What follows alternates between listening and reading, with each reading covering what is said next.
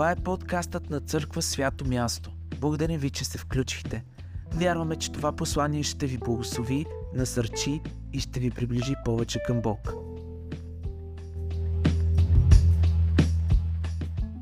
Отваряме на 2 Тимотей, четвърта глава. Днеска приключваме с Тимотей. Вярвам, че бяхте благословени.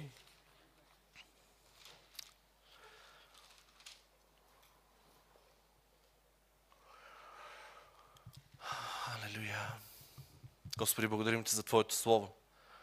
Благодарим Ти, че си използвал Павел, човек, който Ти преобърна за Твоя слава, за да даде основите на християнската вяра и да застанем на тези откровения и да живеем днес. И да учим живота си и да се ровим повече и повече във всичко това, което си казал чрез този човек.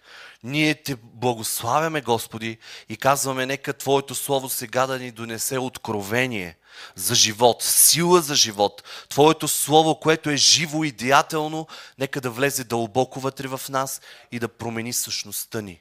В името на Исус. И нека повече от всякога да разбираме Твоето Слово. Изливай мъдрост, Господи. Изливай мисли, които, кои, с които днес да си тръгнем от това място и Ти да си ни променил. В името на Исус. Нека Твоето Слово да ожили живота ни и да изцели в името на Исус. Алелуя. Амин. Добре. Благодаря за всички вас, които успявате в ежедневието си да се занимавате и лично да разглеждате второ Тимотей и записките, които ми пращате. Поне аз съм много благословен от всичко това, което чета. Така че продължавайте. Това е начина, по който трябва да разглеждаме Божието Слово лично насаме, когато сме вкъщи. И два или три пъти в годината ще, ще имаме такива учителски недели, в които заедно да, да припомняме този метод на, на разглеждане на Божието Слово, за да може да се учим и сами да го правим в живота ни. И сега разглеждахме 2 Тимотей, първа, втора, трета и стигнахме до четвърта глава. Това е послание, което Павел пише за последно. Това е последното послание, което излиза от устата му и от ръцете му. Така че това е писмо към пастор, към презвитър в църква, някой, който може да научи други. И последните му думи са, са към посветен човек, който служи в Дома Господен. И както всички служители, всеки, който служи, може да грабне нещо за себе си, така и всички ние като църква можем да взимаме на 100% от всичко, което е казано в това послание. И вярвам, че сте повече от благословени с всеки ред, с всяка дума, която Павел разглежда. И това е последните му изречения. И след тези изречения, не знам дали знаете, но той е обезглавен. В името римляните са го направили, мислейки си, че правят най-правилното нещо. И те го убиват. И той умира за вярата си. Не знам колко часове или дни след като излизат тези последни изречения от неговата уста, но те са изключително силни. И аз вярвам, че той е епилог, който в момента ще прочетем, е най-силното нещо, което може днес да преобърне живота ни на 100%. Не знам дали имахте достатъчно време, другите, които не ми предадахте неща, да разделите четвърта глава и да направите структурирано така да си помислите върху всеки стих, да ги групирате, да ги озаглавите. Но това, което аз направих от първи до пети стих, проповядвай Божието Слово. От 6 до 8 стих за последно Павловото свидетелство, което включва живот, вяра и награда.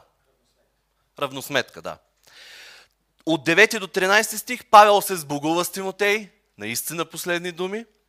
14 и 15 стих, последни предупреждения, явно пак връща, пак отново иска да каже нещо на Тимотей, като за последно, да го предупреди за още един човек. От 16 до 18 стих, Божията вярност с действие. Как Бог във вярността си докосва живота ни. И от 19 до 22 стих заключителни поздрави.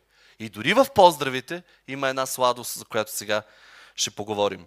Темата на цяло, цялата глава можем да я заглавим Изпълнявай службата си. И ако това е моето заглавие, разбира се, всеки един от вас може да, да, да, да направи ваше, да си направите ваше заглавие. Първата глава заглавихме примерът. Примерът Павел.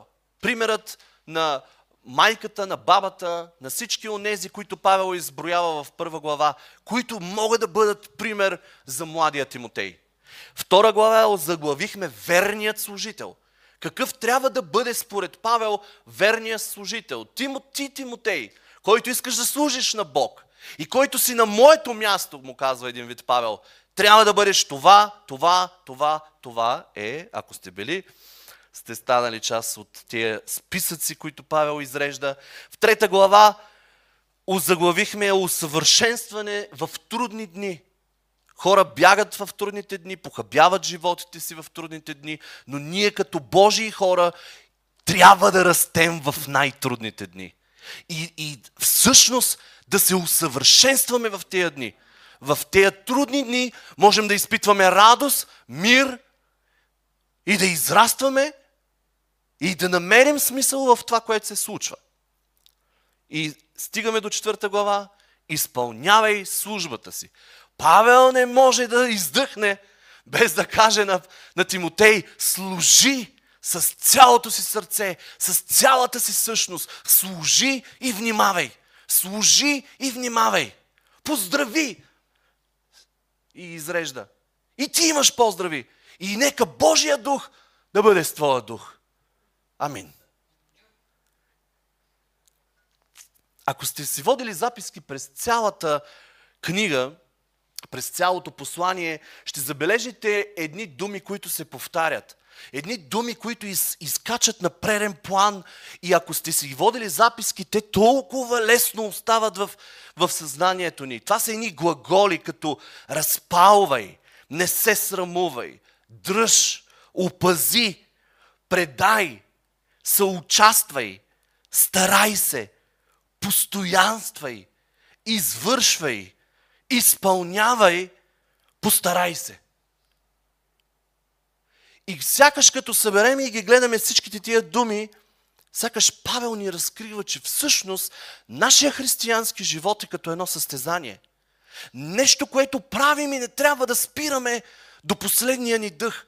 Нещо, което повече и повече да ни разпалва – виждайки крайната цел, че приближава повече и повече. Никъде да не спираме. И той изрежда тия думи, изрежда ги, изрежда ги. Аз да ви кажа, в един момент си казах, абе, и понеже Павел иска да предаде всичко на Тимотей, и аз си казах, като че ли той, той ни разкрива штафетно бягане.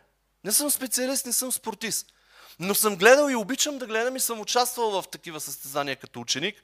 И е много интересно как штафетно си предават а, е, штафетата а, спортистите. Бяга този, който държи палката, бяга, бяга, бяга и не знам дали сте заглеждали другия човек какво прави. Той също бяга, не гледа назад, гледа само напред и с лявата ръка подава назад и този, който бяга с палката, той трябва да пъхне палката в ръката му.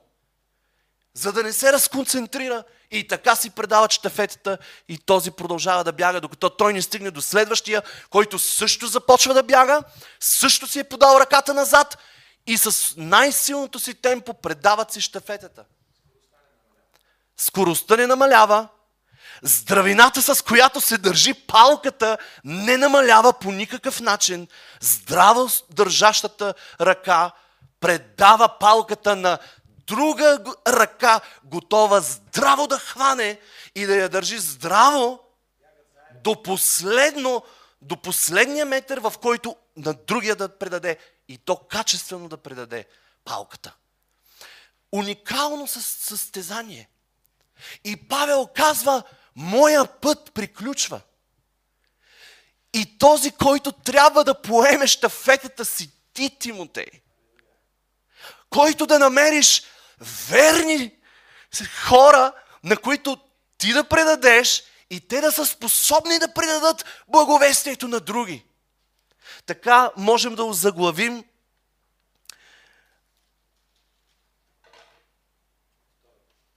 а, темата на цялата книга, може всеки един от вас да, да, да, да я нарече темата по какъвто начин ти идва на тебе, но аз я нареках предай нататък. Според всичките глави, както съм ги озаглавил, мога да сложа едно заглавие на тази книга предай нататък. И според тази тема, голяма на цялата книга, която много добре се вписва в посланието на целия Нов Завет и оттам на цялата Библия, но нямаме това време, за да седнем и да видим как тази тема, голяма, предай нататък, се, се вписва много добре в цялото послание на Библията, но се вписва и то много добре. Можем да намерим ключов стих, след като сме изгледали всичките стихове в това послание и да да сложим стиха, който най-добре си пасва на темата Предай нататък. И това е 2 Тимотей, втората глава, втори стих. Вижте колко лесно се запомня. Две, две, две. И това е и каквото си чул от мен при много свидетели, това предай на верни човеци, които да са способни и други да научат. И ако учителят познава много добре ученика си, учителят ще издъхне благодарен, с чувство в сърцето си, че мисията му е изпълнена. И аз мога да усетя, помните ли в началото ви казах да си мислите през цялото послание, докато го разглеждаме, за тонът, с който Павел говори на Тимотей. И, и имаше различни настроения. Но ако трябва да, да намерим тонът, с който Павел говори в четвърта глава, той е радостен. Той е свършил работата си. Удовлетворено говори на Тимотей. Като ученик, който 100% е сигурен Павел, че ще извърши онова, което е започнал. И ние знаем, че Павел е оставил Тимотей в църквата в Ефес, която той създава, Павел създава тази църква. И не само говори на Тимотей за Ефеската църква. Но дори пише послание, което го нарича послание към ефесяните, и вие го познавате много добре. Така че Павел не само на Тимотей като пастор на тази църква говори, но той говори и на цялата църква. Айде сега, когато се преберем в къщи, може да разгледате и посланието на ефесяни за лично така да минете през него, да видите и да си казвате това и това и това и това и това е говорил на Тимотей. Дай да видим сега какво е говорил на Ефеската църква, на самата църква, на която Тимотей е поставен да служи. И може да си направите един богат, богат, богат, богат пъзел. Защото когато Павел говори за доброто воинстване, помните ли в Ефесяни? Разкрива какво е да си духовен войник. Така че всичко е толкова свързано. От всякъде. И Павел знае. В църквата е църква. Църквата е част от много хора. Проблеми винаги ще има. Неща за уреждане винаги ще има. Ще има радостни моменти, ще има и трудни моменти. Но той е поставил основата, която те да следват. И ние ще видим как Павел накрая заръчва към Тимотей и му казва, ако можеш отново за последно ела да те видя и да ми донесеш една дреха и да ми донесеш пергаментите, което означава писаните писма. Онова, което съм писал до вярващите. Това да го пазиш, да го пазиш със себе си и да го предадеш, защото добрият ученик ще пази словата на, на учителя си. И той на други места на няколко пъти му казва, помните ли, помни какво съм ти говорил, помни моето благовестие. Стой в спомените си с онова, на което съм те научил. И Павел е убеден, че Тимотей е най-добрия, който може да продължи работата след него. И казва Амин и живота му приключва. Но да върна идеята за факлата, за, за штафетата. Коя всъщност, какво трябва да предаде? Предай. Какво трябва да предаде нататък? Благовестието. Да предаде истинското благовестие, за което говори, че има лъжеучители и така нататък. Но истинското благовестие трябва да бъде предадено. И си представям факлата на благовестието, нали? Факлата на благовестието, която трябва да отиде в ръцете на Тимотей. Оттам Тимотей да запали факлите на, на благовестие на, на всички в църквата в Ефес факлата на благовестието, благовестието, чистото благовестие, истината, неговото благовестие, това, което той говорил за Христос, да стигне не само до живите, но и до тези, които ще дойдат благодарение на способните сърца, които са научени, за да научат други. В първа глава виждаме как Павел знае, че трябва да предаде факлата на, на, на благовестието на своя служител, ученик Тимотей. Да му я даде в ръцете. И ви казах, че трябва да задаваме въпроси на текстовете.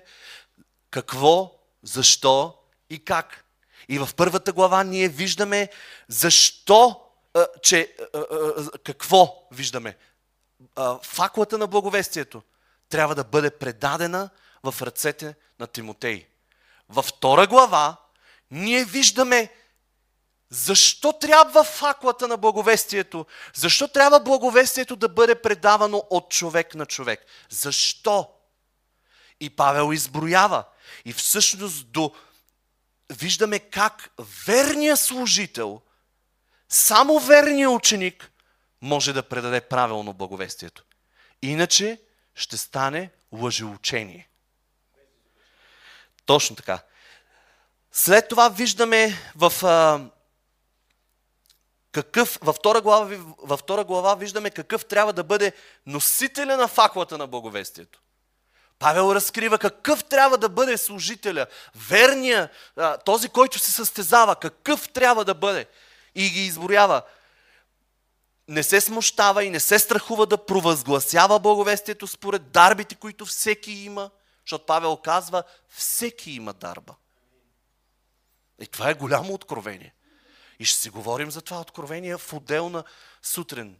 Защото всеки от нас има дарба. И ние трябва да разпознаем какво ни е дадено, за да го раз, развиваме, да го продължава напред, да го, да го използваме за Божието царство. И също така, а,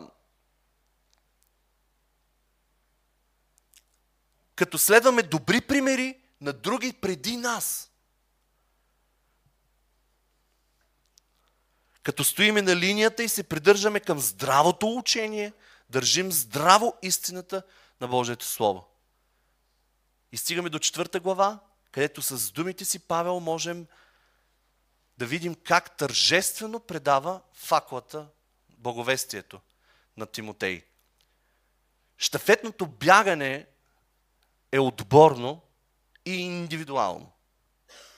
Там трябва да си 100% индивидуален играч във времето, в което ти бягаш, обаче трябва да си на 100% отборен играч и то много добър, за да се предаде штафетата правилно, качествено – ето защо, приятели, никога не трябва да забравяме, че и нашата вяра е штафетно бягане.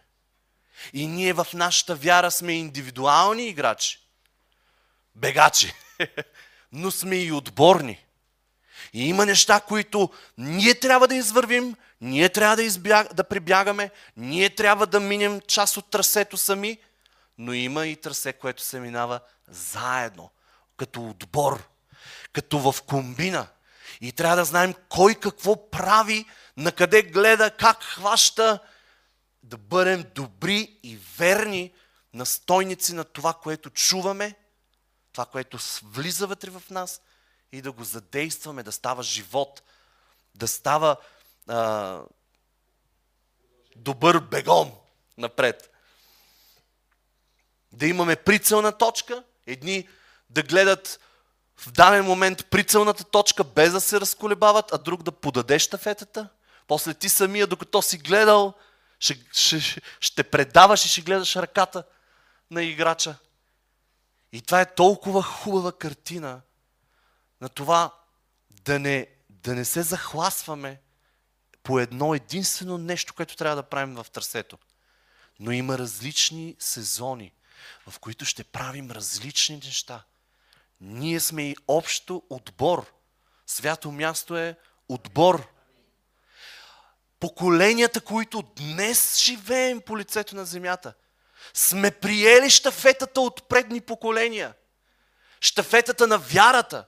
И е много важно ние да тичаме сега здраво по нашето трасе, като индивидуални играчи, и в даден момент ние да можем качествено да предадем штафетата на следващите поколения след нас. Това е нашата роля. И си казваш, защо, си, защо съм роден на земята? Ето за това си роден. Штафетен играч. Може да би си, не знам кое поколение подред, хванал штафетата. Но, но си сега играча ти. Бягай!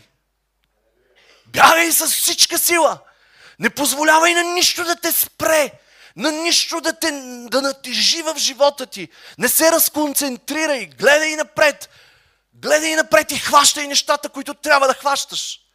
И след това ти ги подавай и гледай в правилното място, за да ги подадеш правилно. Ето това е нашето поколение. И аз вярвам, че ние ще си извършим нашето штафетно бягане. Качествено. Качествено. Трасето ще бъде избягано правилно и штафетата ще бъде подадена правилно, за да можем да се наслаждаваме после. Какво правят хората, които са преминали от лицето на земята? Стоят в присъствието на Бог и гледат следващите, които тичат. И така през поколенията, кой как се е предавал вярата, е имало и слаби моменти в християнската история. Но штафетата продължава. И да ви кажа, ако върнете години назад, штафетата днес се предава много добре. Е, има издънки. Но штафетата повече от всякога е в финалната права. И цялото небе, и всички онези, които са били по лицето на земята, наблюдават твоите стъпки, твоя живот, твоето тичане, твоето внимание или невнимание. Затова Павел започва, заръчвам ти. Епилога си, последните думи. Казва, заръчвам ти пред Бога и пред Христос Исус, който ще съди живите и мъртвите и предвид явяването Му и царуването Му. Заръчвам ти. Това е заповед. Има и такива неписани закони за, за спортистите, които трябва да, да са живот вътре в спортиста, за да продължиш качествено напред.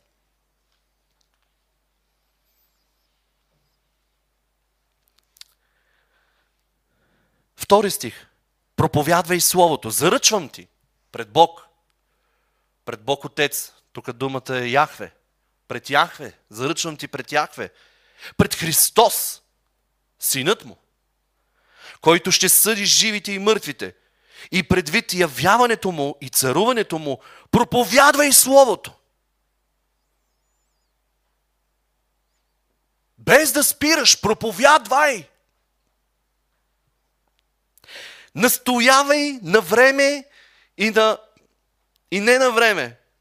Гръцката дума тук е много интересна. Даже има, даже има значение на заплашвай. Смятайте прямотата, с която Павел говори. Проповядвай. Даже настоявай. Настоявай до край. И тогава, когато трябва, и си мислиш, че трябва, и когато не трябва. Изобличавай.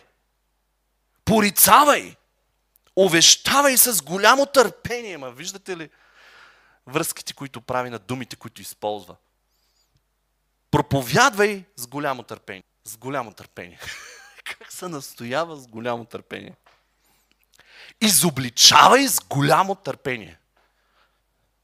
Порицавай с голямо търпение. Увещавай с голямо търпение. Хем да защитаваш и наистина на, на правилните моменти да, го, да правиш всичките тези неща. Но и в същото време с голямо търпение. Защото самия Бог търпи нас. Търпи нас. И приема всеки един от нас с грешките му. И непрестанно получавай.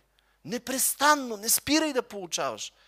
И това го казва на онзи, на който на няколко пъти му казва, бъди по-смел. Не се срамувай. Тоест, хем Павел, Тимотей имаше дарбата да проповядва, в същото време малко е стеснителен човека. Ми, може би и поради хората, които са в тая църква. Не знам. На мен ми идва някой път да, каза, да кажа неща, но знам как всеки един от вас би реагирал. И трябва да приложа дълготърпение. За да стигне правилно Словото до всеки един. Това е като земеделецът, който да знае как да посади, за да не пречупи коренчетата на разсада. Не знам колко е актуално това за вас. С голямо търпение и внимание да подходиш и индивидуално, и, в ця... и към цялата група. Еми, цял живот ще се учим. Защото всъщност начина по който ние реагираме към хората трябва да отразява същността на нашия Бог. И не мога да си представя, че Бог върви с лопатата. И стоягата, и да те спъне нарочно, да падне и да си каже, а, е, сега те наказвам, за да видиш грешката ти. Не. Но дори в наказанието му има милост. И има огромна любов. И го, огромно дълготърпение. Защото за да си научим урока да не пипаме печката, детето понякога трябва да я пипне, за да се опари. И сърцето на отец преживява още болка, защото знае, че ще пипнем печката. И сърцето му го боли. Но ако това е за да си научим урок, за цял живот, ще трябва да преживее тия неща в сърцето си. Продължаваме на там. Защото ще дойде време, когато няма да търпят здравото учение, но понеже ги сърбят ушите, ще си натрупат учители по своите страсти. Защото ще дойде време. Павел е категоричен. Павел ни казва, ако дойде, не, той е категоричен. Защото ще дойде време когато няма да търпят здравото учение. И пак припомням, че той говори на пастор. И пак припомням, че това послание ще стигне до църквата. Тоест, преди всичко, преди не вярваш да отвори Словото, това Слово е за нас. И той казва, че между църквите, в църквата, ще има хора, които няма да търпят здравото учение. Виждаме ли го това днес? В изобилие. В изобилие. Няма държане на здравото учение. Нещо, което си научил като ученик и оттам само да надграждаш, без да взимаш формулите отдолу, нали? Всяко нещо има обяснение. И трябва да държиш здравото учение. След това са всички останали неща, които могат да бъдат в помощ към здравото учение. Но днес виждаме повече от всякога как здравото учение бяга от хората. Но понеже ги сърбят ушите за нещо ново, за нещо ново, нещо, което в Библията почти не е записано – и хора се опитват да направят от стихове така да ги съчетаят, че да се получи нещо толкова интересно. И това е като краста, да ви кажа. Това не можеш да се спреш. Искаш и още, и още неща, и още неща. Само, че трябва да имаме здрава основа и да драсваме черта и да си кажем, бе, това глупост ли е или не е глупост? Библейско ли е или не е библейско? Ама ако не познаваш добре Библията, как ще, раз, ще, раз, ще удариш тази черта? Затова трябва да познаваме много добре здравото учение. И да сравняваме онова, което ушите ни чуват. Дали е от Господ или е просто нещо интересно, което някой го е събрал с стихове от тук, от там и е направил доктрина. Трябва да внимаваме. Трябва да внимаваме. Въпрос. Сърбът ли те ушите? Веднага. Лично го правим. Сърбът ли ме ушите? Да чуя нещо, което никой не е казвал по еди коя си тема. Внимавай. Внимавай. Ако е нещо много различно от това, което Библията казва. Ако се притесняваш, ела и питай. И се радвам, че в групата стават понякога такива въпроси, защото трябва да изясняваме здравото учение, да го държим здраво. Ние сме щафетните играчи днес. И трябва да знаем как да предаваме на следващите поколения след нас здраво учение. Не е украсявано с всякакви краски. Здравото учение. Христос разпнат и възкръснал. Това е. Това е. Какво казва Христос за последните времена? Скоро си говорихме. Това е. Никой не намесва нищо. Христос. Това е. Излезнало от устата му. Това е.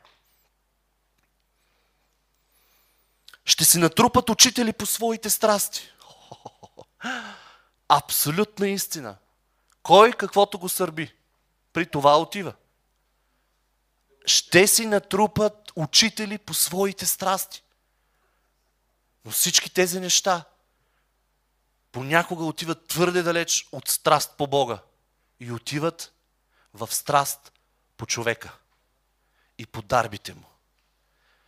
И тук проблема е и към човека, но и към църквата. Защото предупреждението е към всички ни. Да внимаваме. Ако аз като служител залитвам, мене първо трябва Божието Слово да ме удари по главата. И да има хора, които да не ме остават. Това е. Това е истината. Павел го каза, това го казвам аз. Душата ми го казва, това Бог ви го казва. Трябва да има, трябва да ги има и тия разграничаващи моменти. Не си натрупвай учители по, по страсти. И като отвърнат ушите си от истината, ще се обърнат към басните. Какво е басни? Басните са... Няма да влизам в литературното значение на басните, но, но отивам в а, това значение. Басните са а, да, проповедите, които да галят ушите ти. Които просто да те насърчават само. И да те тупат по рамото и да ти казват браво. Ти си добър. Ти си простен. Ти си това, ти си това, ти си това. Не, вижте какво казва. Той, той, той не започва с такива благи думи. Проповядвай, настоявай, изобличавай, порицавай, увещавай, да, с огромно търпение и непрестанно получавай. Ще има моменти на насърчение. Но само насърчение ли очакваш и искаш? Значи си да сърбат ушите за, за галене. Но има моменти, в които Христос ще застава прямо в живота ни, за да гради живота ни. И слава на Бога за тия, за тия моменти да ви кажа вчера, когато се подготвях и четах пак точно тук и си казах, толкова пъти, Господи, съм ти благодарен. И не знам за кое съм по-благодарен. За милувките в живота ми, за прегръдките в живота ми от Негова страна или за моменти, в които е бил изключително сериозен и прям. Даже бих казал, усещам, че е ядосан. Защото, защото едно слово е стигало десетки пъти до мен и аз не съм го изпълнявал. И това става проблем. И после се чудя защо живота ми не е подреден. Той е имал стъпки за мен, но аз не съм ги искал. Не съм ги искал. Нито да ги чувам, нито да ги виждам, нито да ги действам, да ги правя. И това е проблем.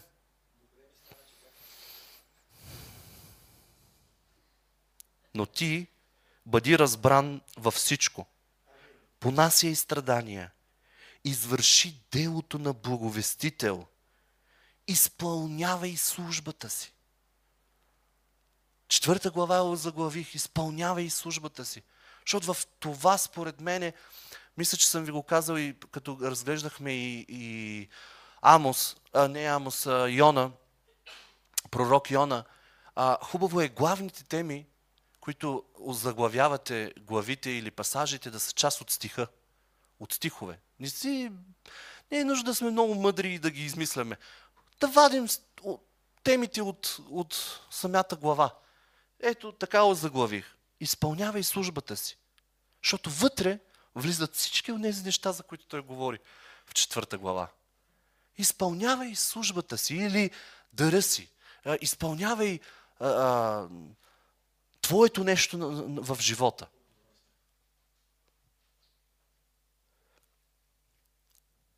И вижте как изведнъж последните му думи става сериозен.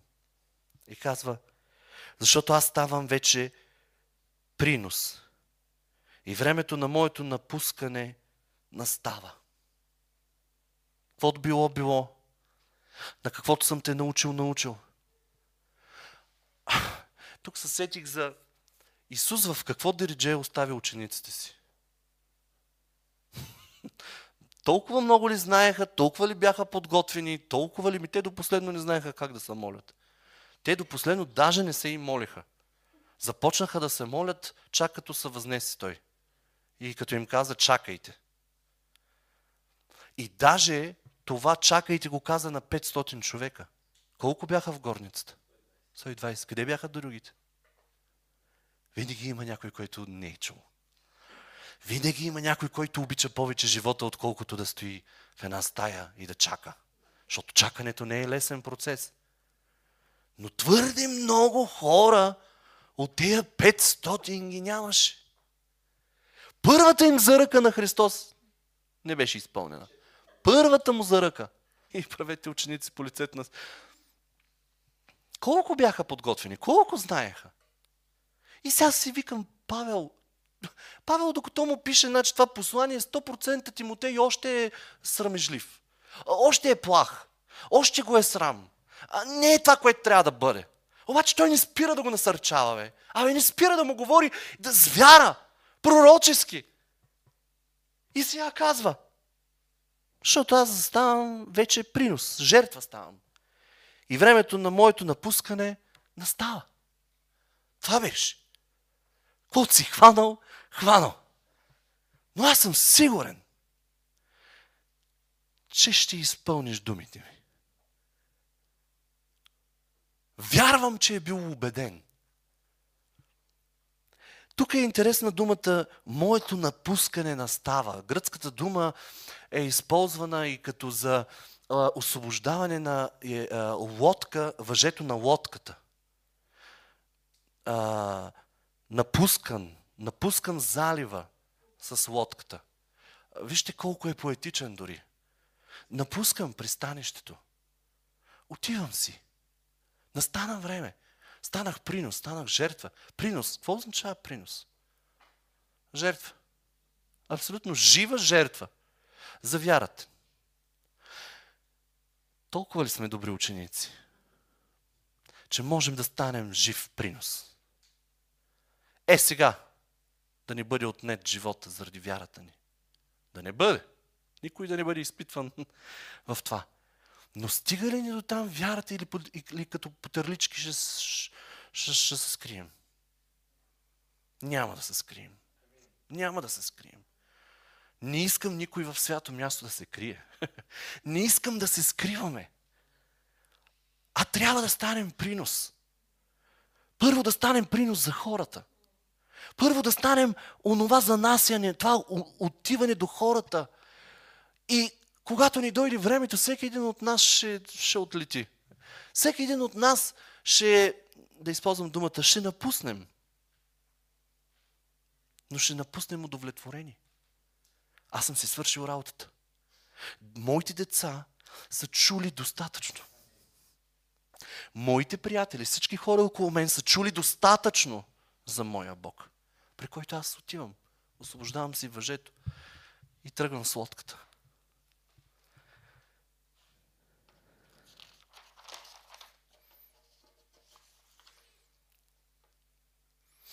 Седми стих.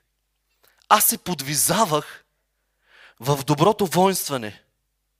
Пътя свърших, вярата опазих. Аз се подвизавах в доброто воинстване. Пред, предните глави говори.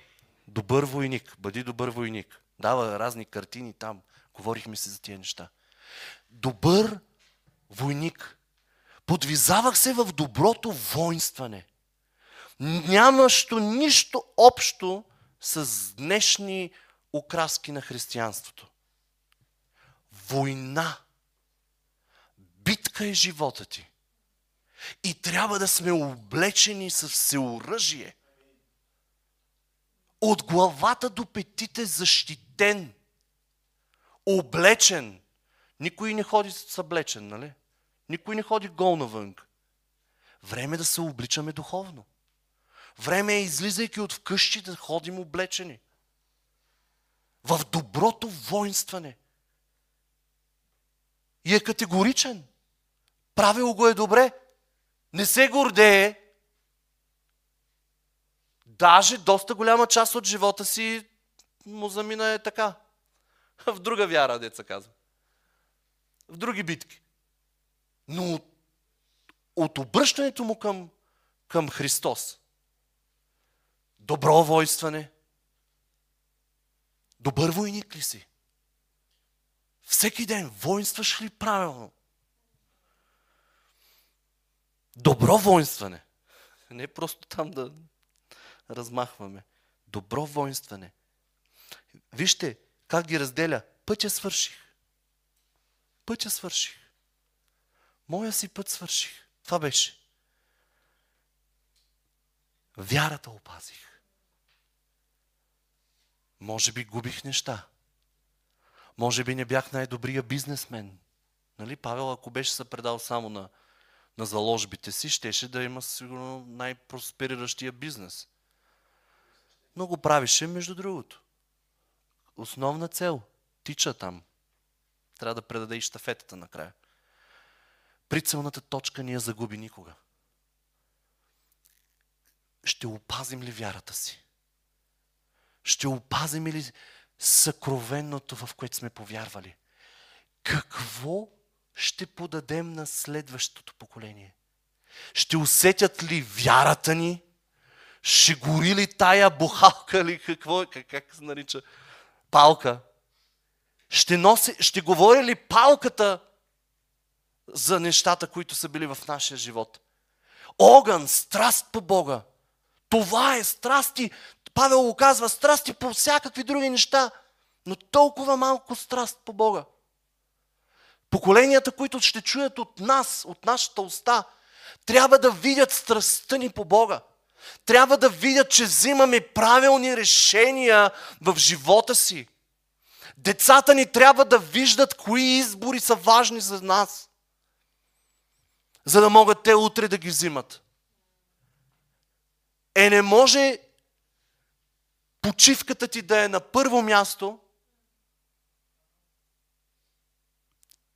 Божието царство да е после.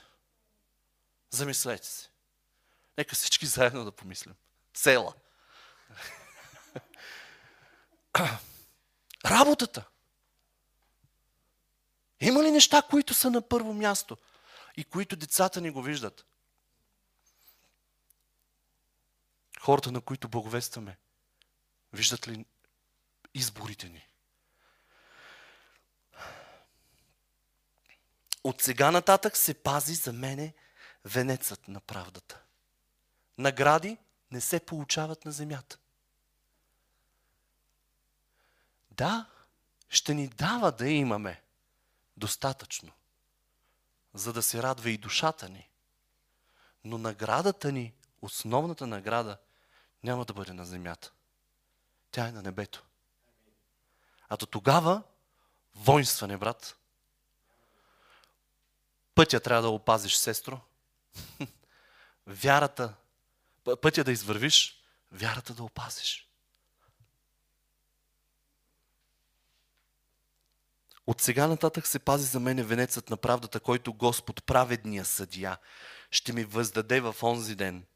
И не само на мен, а и на всички, които са обикнали Неговото явяване. Отборно! Отборно! Не знам дали можеш да повярваш, но аз вярвам, че има награди и награди в небето. И аз искам нашия отбор да получи награда в небето. Не само на земята сме църква свято място, но и в небето сме църква свято място. Общност, която вярва в определени неща, която извършва определени неща. И ние ще имаме награда в небето. Ще имаме награда в небето. И тя няма да е малка. Виждам го, пророкувам го. Ти си играч от целия ни отбор. И, няма, и трябва, да, трябва да повярваш в, игра, в, в това, че си добър. И това, че можеш да изминеш твоето трасе перфектно. Да изминеш пътя. Да опазиш. Здраво да държиш. Без да пускаш това, което си повярвал. Без да пуснеш решенията, които си взел.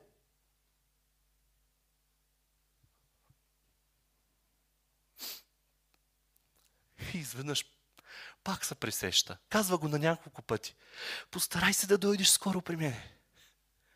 О, да можех да те видя още веднъж, Тимотей. Постарай се да дойдеш скоро при мене. И вижте десети. Защото Димас ме остави като обикна сегашния свят. Нима не виждаме хора, които обикват сегашния свят и остават вярата си. Къде са? Еди кой си? Къде е семейството му? Къде са приятелите ни? Вижте, това са били приближени хора. Павел говори за Димас. Част от хората около него.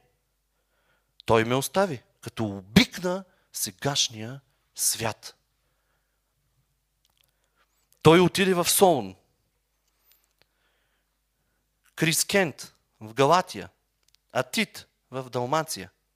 Само Лука е при мене. Той пише. Вземи Марк и го доведи със себе си, защото ми е полезен в службата. Тук се прокрадва идеята, че той знае, че ще загива. Той знае присъдата му. Той знае, че ще умря. Ама толкова пъти Господ го е избавил. Ако пък случайно се случи, Марк ми е полезен за службата. Бързо, доведи го. Ела да те видя. А Тихик пратих в Ефес. Когато дойдеш, донеси на металото, което съм оставил в Троада. Дали си е забрал дреха? Нямам си на идея. Може и да му е студено. Не знаем. Идва зима. След малко ще чуем и това. И книгите, а особено пергаментите. Вземи ги с тебе. Не ги оставяй на той на тоя. В църквата, в църквата всякакви има. Верни хора, които да пазят. Ковачът Александър ми направи много зло. Господ да му върне според делата му. Това като благословия такава е интересна. От когото и ти се пази. Защото той много се противи на нашите думи. Може много да мислим в тази посока. При първата ми защита никой не взе моята страна, а всички ме оставиха. Колко останаха с Исус? от учениците. Всички се разбягаха.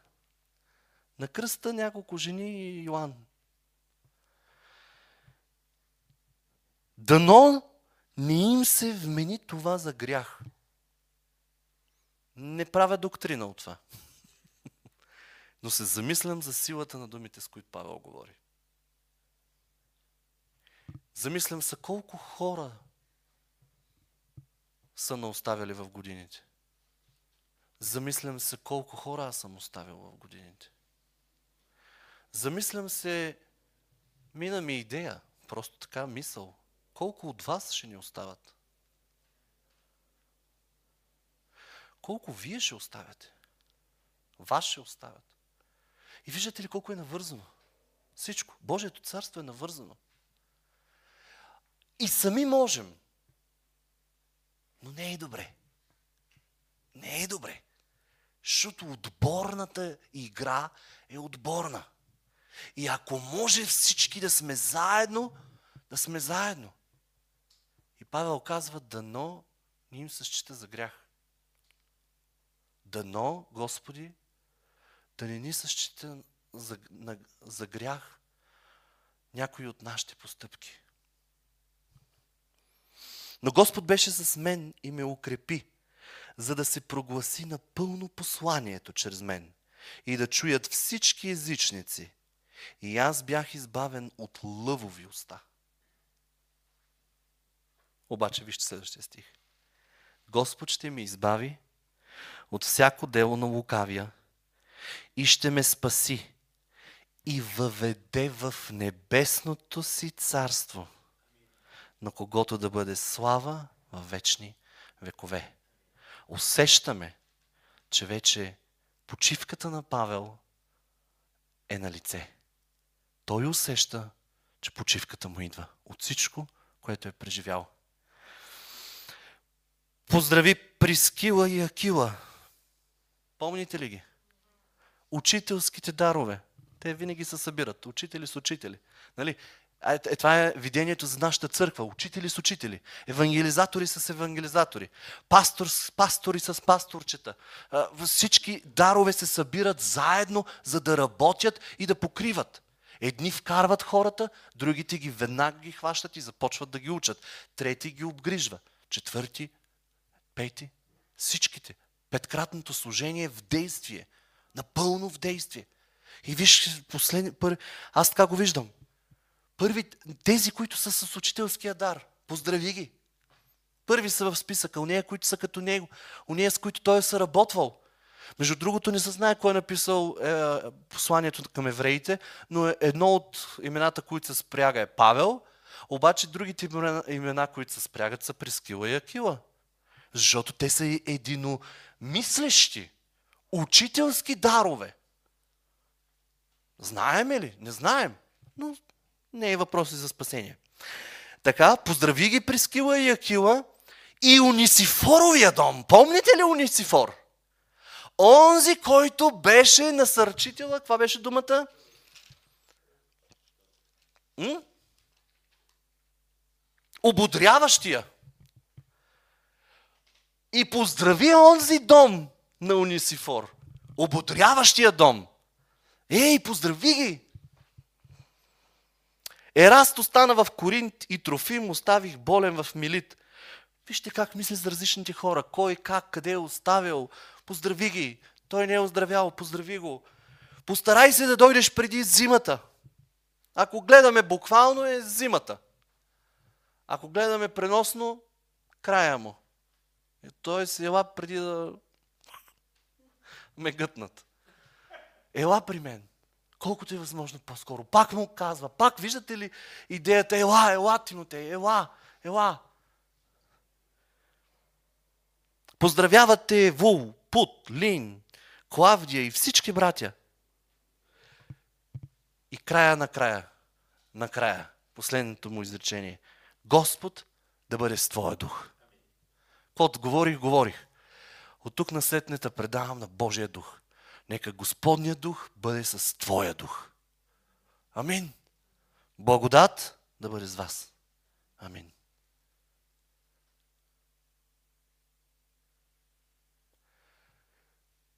Има неща, които трябва да научим от Павел. Има неща, които ще научим от Божия дух, понеже Христос каза, Той ще ви научи. Понякога ще учим трудно уроците си. Понякога лесно. Понякога ще сме готови за едни уроци, а за други няма да сме готови. Аз мисля, че Господ няма проблем с това. Но Той просто иска да сме хора, които можем до такава степен да хванем вярата си здраво. И веднага, веднага тази вяра не е за нас. Тази вяра е да я предаваме. И се замисли последните дни, последните месеци, последната година, последните години. Колко предаде вярата на друг. И за някои ще е обесърчаващо, за други ще е насърчаващо. То словото е. Павел изрежда тук, за едни ще е едно, за други ще е друго. Но всеки на каквото място се намира. Имаме уроци. Едни ще са свенливи, други не толкова. Но трябва да действаме. И трябва да хванем толкова здраво вярата си и да тичаме в нашето си трасе и да сме готови да предаваме вярата на други, които са готови да я хлъвнат, да я хванат и да продължи и те да започнат да бягат в своето си трасе. Тоест, да намерим верни хора, които да им предадем вярата и оттам те да са толкова способни и верни, че да научат и други. Ма как може да сме в главите на хората? Не можем. Но можем нашата работа да извършим. Павел с вяра поглеждаше и по-пророчески поглеждаше, за да повярва, че пергаментите ще бъдат пазени, че вярата ще бъде опазена, че Тимотей ще извърви и той пътя си. И виждаме, че Тимотей извървява пътя си. И умира и той мъченически за вярата си. Което означава, че е чул Павел. Тимотей е бил чут. Няма значение кой тогава на кой е предал, но християнството е стигнало и до нас. Штафетата се е предавала. И аз искам моето подаване на штафетата да бъде толкова силно, че палката да гори в ръцете на следващите. Страстта по Бога да бъде предадена. Искам свято място да бъде място с пълна страст по Бога. И да умрем един ден. И последния ни дъх да говори за страст по Бога. И да има достатъчно хора, които са наблюдавали живота ни. И царството се е увеличило. Това е моята мечта. Мечтая си като Павел. Моята мечта може да е малко по-скромна от на Павел. Но тая сутрин, този обеден час, искам да ви оставя. Помнете това, което си говорим.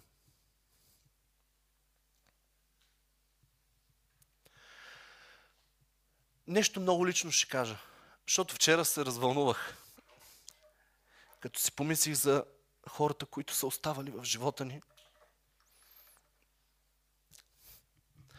Никога няма да забравя с Галя, когато говорихме на тинейджерите, на които служихме. Им казахме, утре може да ни няма.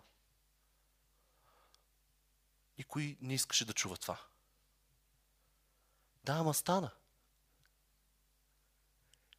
И сега и сега ни пишат и ни се виждаме и, и, и са благодарни за това, което сме правили в живота им.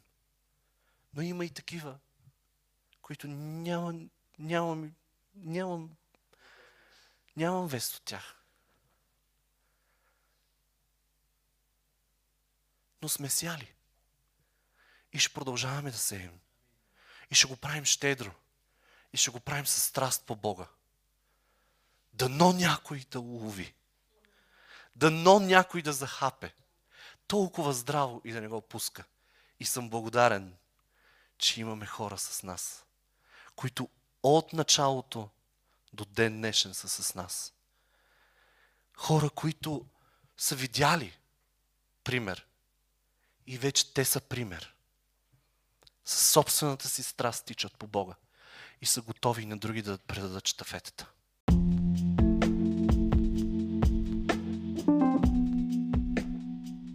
Благодарим ви, че се включихте. Повече за църква свято място може да разберете като посетите сайта ни holyplace.church или просто посетите някой от социалните ни канали. До нови срещи! thank you